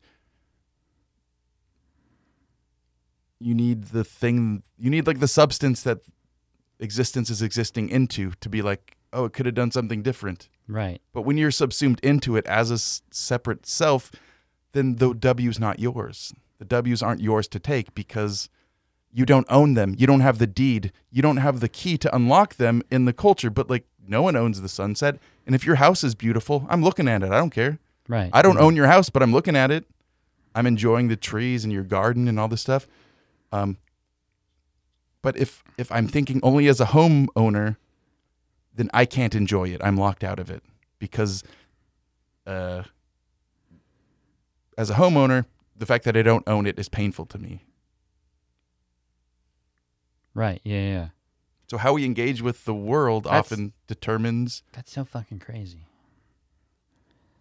The way. Yeah, it's almost like you can't just speak from the not fallen place. You know what I mean? There's so much dissembling into this hierarchy of Hierarchy. of of You say hierarchy. what what Say it again. hierarchy? No, that's not right. Hierarchy. Hierarchy. I think so. Oof. You have me doubting myself. what- people listening are mad at one of us. Uh, there's like this design, right? You got to fit into of accomplishment, of importance, and you can't just talk about always have to specify that I rent the house I live in. hmm Be like, yeah, I moved into a house. Well, we rent it. Like, like who cares? It's a great house. Right. I can't just. I have to like dissemble the way I talk about how much I love where I live. You know, and, and it seems like Because you have some other standard in mind. yeah. Yeah. So even though I might have been proud of myself an hour ago that I'm not invested in an outcome that's two hours from now, it's it's hard to shake the ones that are like long term and you know. And we're talking about like would we feel like failures when we die and like that sort of like long term fallen place thinking. and it it it doesn't people tell me quite a bit when i run into old friends they'll be like oh i always remember this thing that you say i remember this thing that you told me once Sure. Yeah. As a kind of little touchstone in their life when they are going through a certain kind of thing.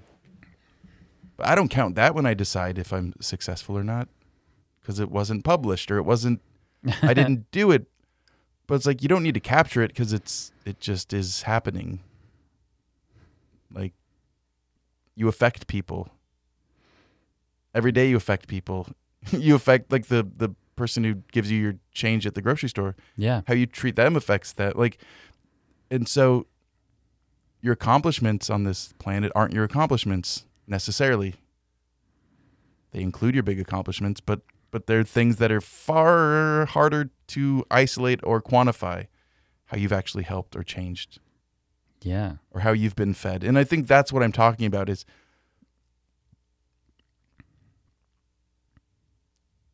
the opposite of the fallen place uh, the resurrected place the whatever it's the redeemed place. Yeah. it's just a different vantage point or something. It's like you assume something previous to everything you engage with. And somehow that assumption creates a space creates a kind of new context for the things that happened to happen within. And that changes completely the way you relate to any given thing. And that's why it's so hard to talk about. Yeah. but does that make any sense It does. Yeah. It's uh there's there's well that's what's been fascinating uh in this episode. It is just like you think you're being present in a conversation, you know, but you're you're you're you're operating on a lot of these like implicit assumptions about whatever you're talking about. You know? And like, and I get stuck in those ones that are like in my life progress story of being a more Yeah. high-minded individual, or uh, find myself talking to the audience instead of talking to you. You know, because it's just it's really hard to keep your mind in the moment or yeah in the in the resurrected place.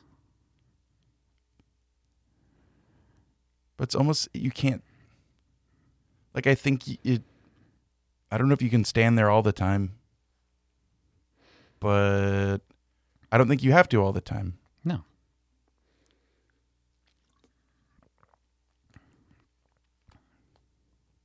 Well, and that that's like I think I think you can cultivate a sort of way of of not identifying with the assumptions you need to sort of like go about your day. wait say it again i'm sorry i was thinking about something else I think you can cultivate a way of not attaching to those assumptions, even though to have common ground with people, there's like kind of implicit ones that you have to yeah to deal with. To tie it back, like, like just like whatever, whoever I'm. If somebody feels stronger than I do about a movie, I will just agree with them because I don't care, right? And mm-hmm. this is, but I just mean like it's more. My the quality of my time is better if somebody's like, I don't know, Mars Attacks is really funny. I'd be like, oh, you know, these parts are funny. Like, let's talk about sure it, yeah and probably right? probably agreeing with someone against your own opinion I don't might need- seem fake or false but also there's a certain humility in acknowledging the you know narrowness of your own perspective to some degree Right. Well, and I would rather, I would rather talk to you for hours about why Friends is great instead of just be like, "Fuck you, Seinfeld's better." Like that only that's that's a short conversation to me. You know what I mean? Is it? I think it's interesting. I th- I think comparing those two is very interesting It- because it's, I think because I think Sein. Why it's interesting to me is because to me it's obvious at some level that Seinfeld is the more like it's the one that is is more groundbreaking, Mm-hmm. more subversive, and yeah, more important and funnier at its funniest probably than Friends. Sure. But the fact that f- I would even consider Friends being better than Seinfeld is shocking to me. That's interesting to me. It's Yeah. long term shocking to me, but I just. And so to me, talking about, well, why do I think Friends is better? To me, I think that's an interesting. Yeah. It's Well- it, it, could be interesting. I mean, like I've known you for a decade, and we could do a whole episode about that. But I just mean in the like the daily like, if, a co- if the coworker was like a Friends guy, I'm not going to argue with him about Seinfeld. Maybe you I mean? should. I don't know. Maybe that kind of rupture in the normal like uh, politeness that you you bring to a, that kind of conversation would That might- bond bond you guys deeply. Who knows? That could be good for me. also, it could be really awkward. Get out of my non-confrontational mode. But But I don't have any more answers than you do. Like you kind of in here the way we talk, you're just like, yeah, I need to do this more. I never say anything like that in here. but I say it all the time I- outside of here, like, well, should I do this and should I do that and should I do this and should I do that? Right. Well, and w- when we get outside of here, I I feel pretty chill about the way I go about my life. Yeah. Like I was eating cinnamon and sugar on this. It's like a fried tortilla kind of thing with. Like a like a churro. Yes, it's it's its trademark is tastes like churros. Fr- Okay. It says TM. I'm like, your TM is based on another product. I don't know, Tastes like churros. but it's very delicious. And um, so, so this is a this is a more subtle example of the fallen place versus the resurrected place. So the fallen place is like, it's not necessarily that things are bad or or or unworthy, but it's that they're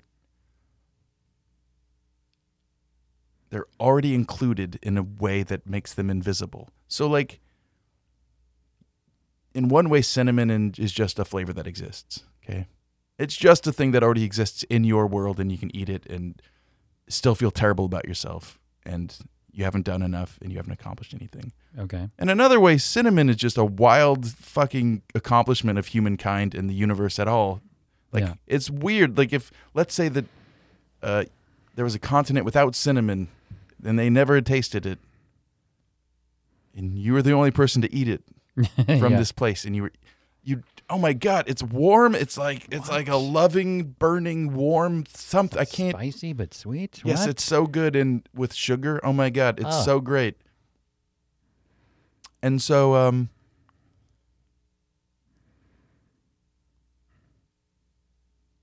you reap what you don't sow.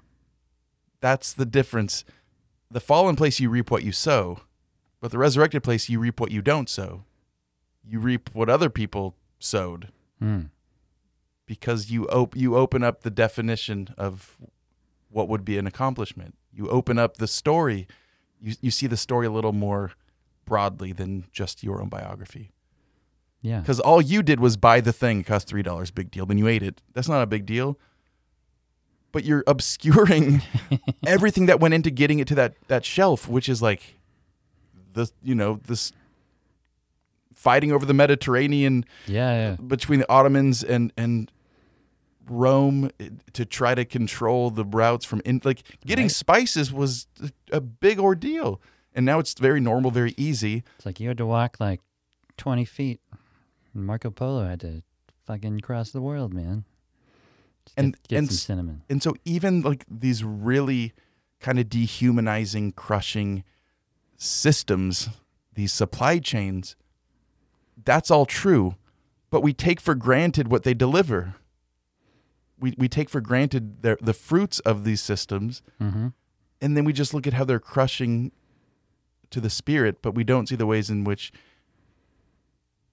there's a lot of stuff that it delivers that is genuinely delicious and good and an accomplishment. But the fallen place assumes the fallenness and then does its work from there. Mm-hmm.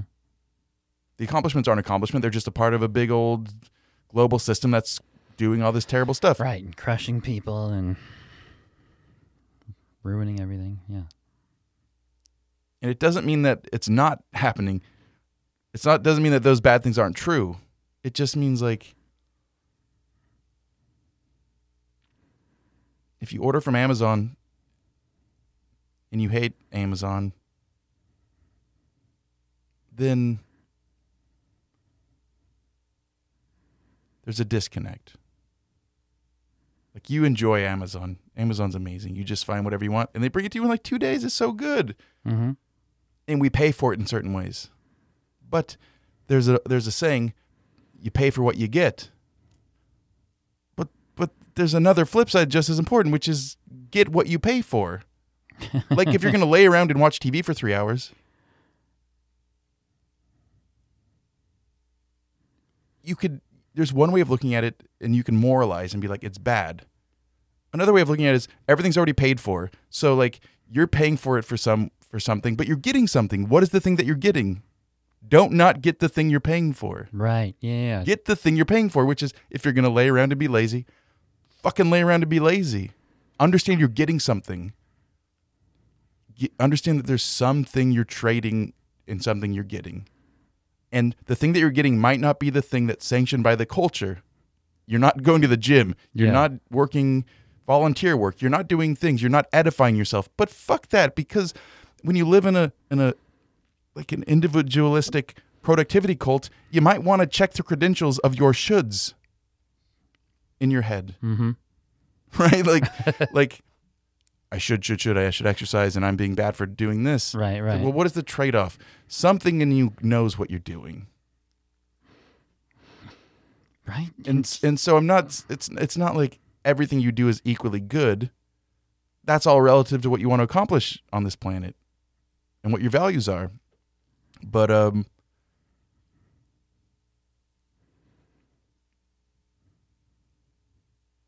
get what you pay for.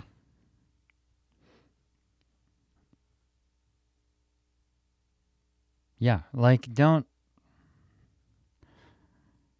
I feel like I feel like there's a lot of binary thinking in this like attachment to the outcome or or living in the fallen place or however you want to call it because like I don't think anybody feels like unqualifiedly good about using Amazon but instead of sort of examining how like any dissonance in their life they'll just kind of like elude they're like Ugh, yeah, I'll quit eventually. You know, Mhm. like I'll be, I'll, I'll I'll make more money in a few months, and then I'll quit it, and I'll order local or or whatever your alternative is, instead of like appreciating this moment in in time and technology, Right. and and like like you need a thing and you get it in two days, and you can have you can you can enjoy that, and sort of like be grateful for that, and also have concerns about them sabotaging warehouse union efforts and shit like that. Right. Like, these aren't exclusive things. There's not like a way you should feel about everything. No. There's not one collection of attitudes that's going to get you through unscathed Yeah. and on everyone's right side Yeah. because that's not the way I don't think reality works. I don't think reality actually works that way.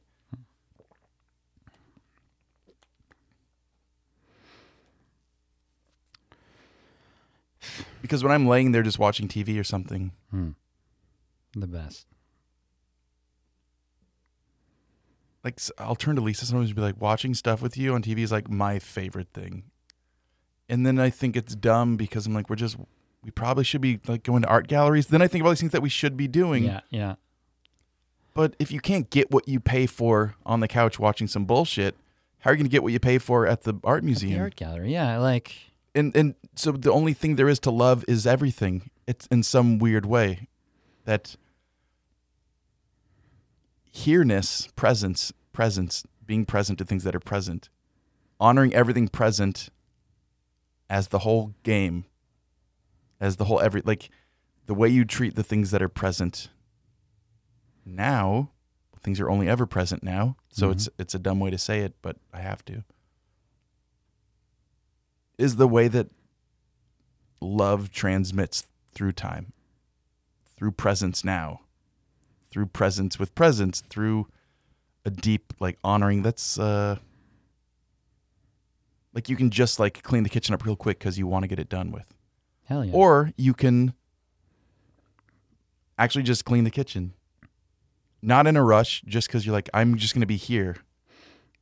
yeah, you can you can just do stuff instead of uh, undoing and not doing it. Exactly. So then, but but when you show up, I think that love comes back. It it bounces off of the thing that was loved. hmm That presence, you can feel it when you go to sp- certain kind of rooms or, or scenarios where you just feel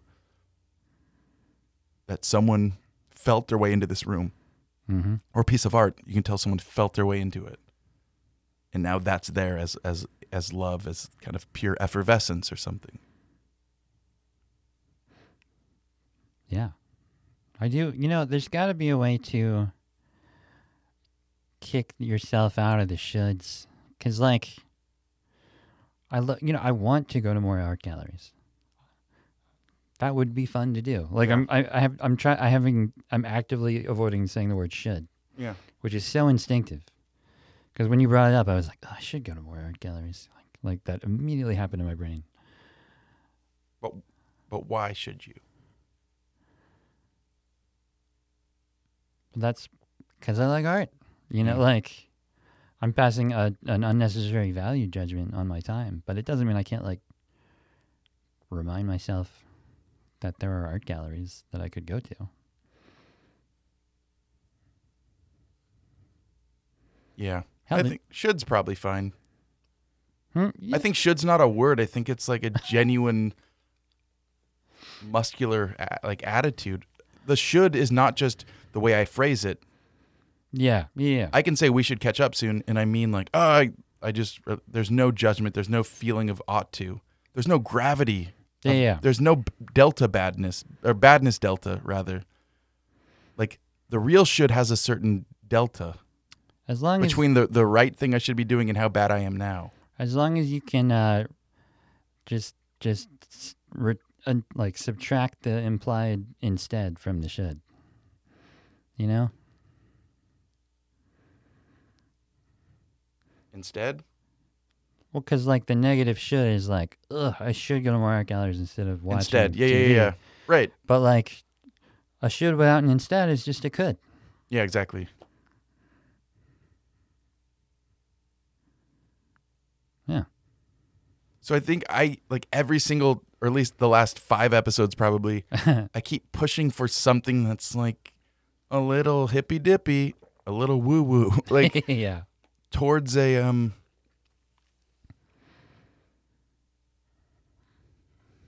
Goodness in things like anything existing at all. That quality of it. Yeah. There's an inherent quality to it. Maybe.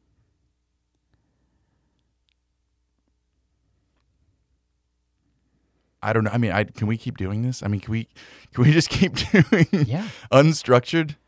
Yeah, I think. You uh, think we're you think we're getting somewhere? I do. I well, I I feel like you could chart how certain I am of that in a very like sine wave thing of like being well way more sure at the end of a recording than I was beforehand, but I think we're getting somewhere and we're getting better at talking about it. Yeah. And this is this is where my habits come in handy when we're getting near the end of it. to be like, and Folks, I'm certainly going to look forward to it. Uh, you can always reach out to us at stubbornfellows at gmail.com and I wonder if it'll ever happen. Will someone ever? follow us, Stubborn Fellows, Twitter. I'm going to set up an Instagram too. I assume it's not taken. Just share it on your Instagram. I'll share it. Yeah, I'll share it everywhere. But if anyone ever emails us, I will be very pleased. That that's my only goal for this whole thing. Someone Honestly, it's going to be nuts when that happens. But it will. because we were talking before this about just like as a kind of interesting thing. Like, what if we don't share it? Like, if we have some listens, Mm-hmm. How long can we just do a thing without trying to grow it at all? Like, will it ever grow or will it?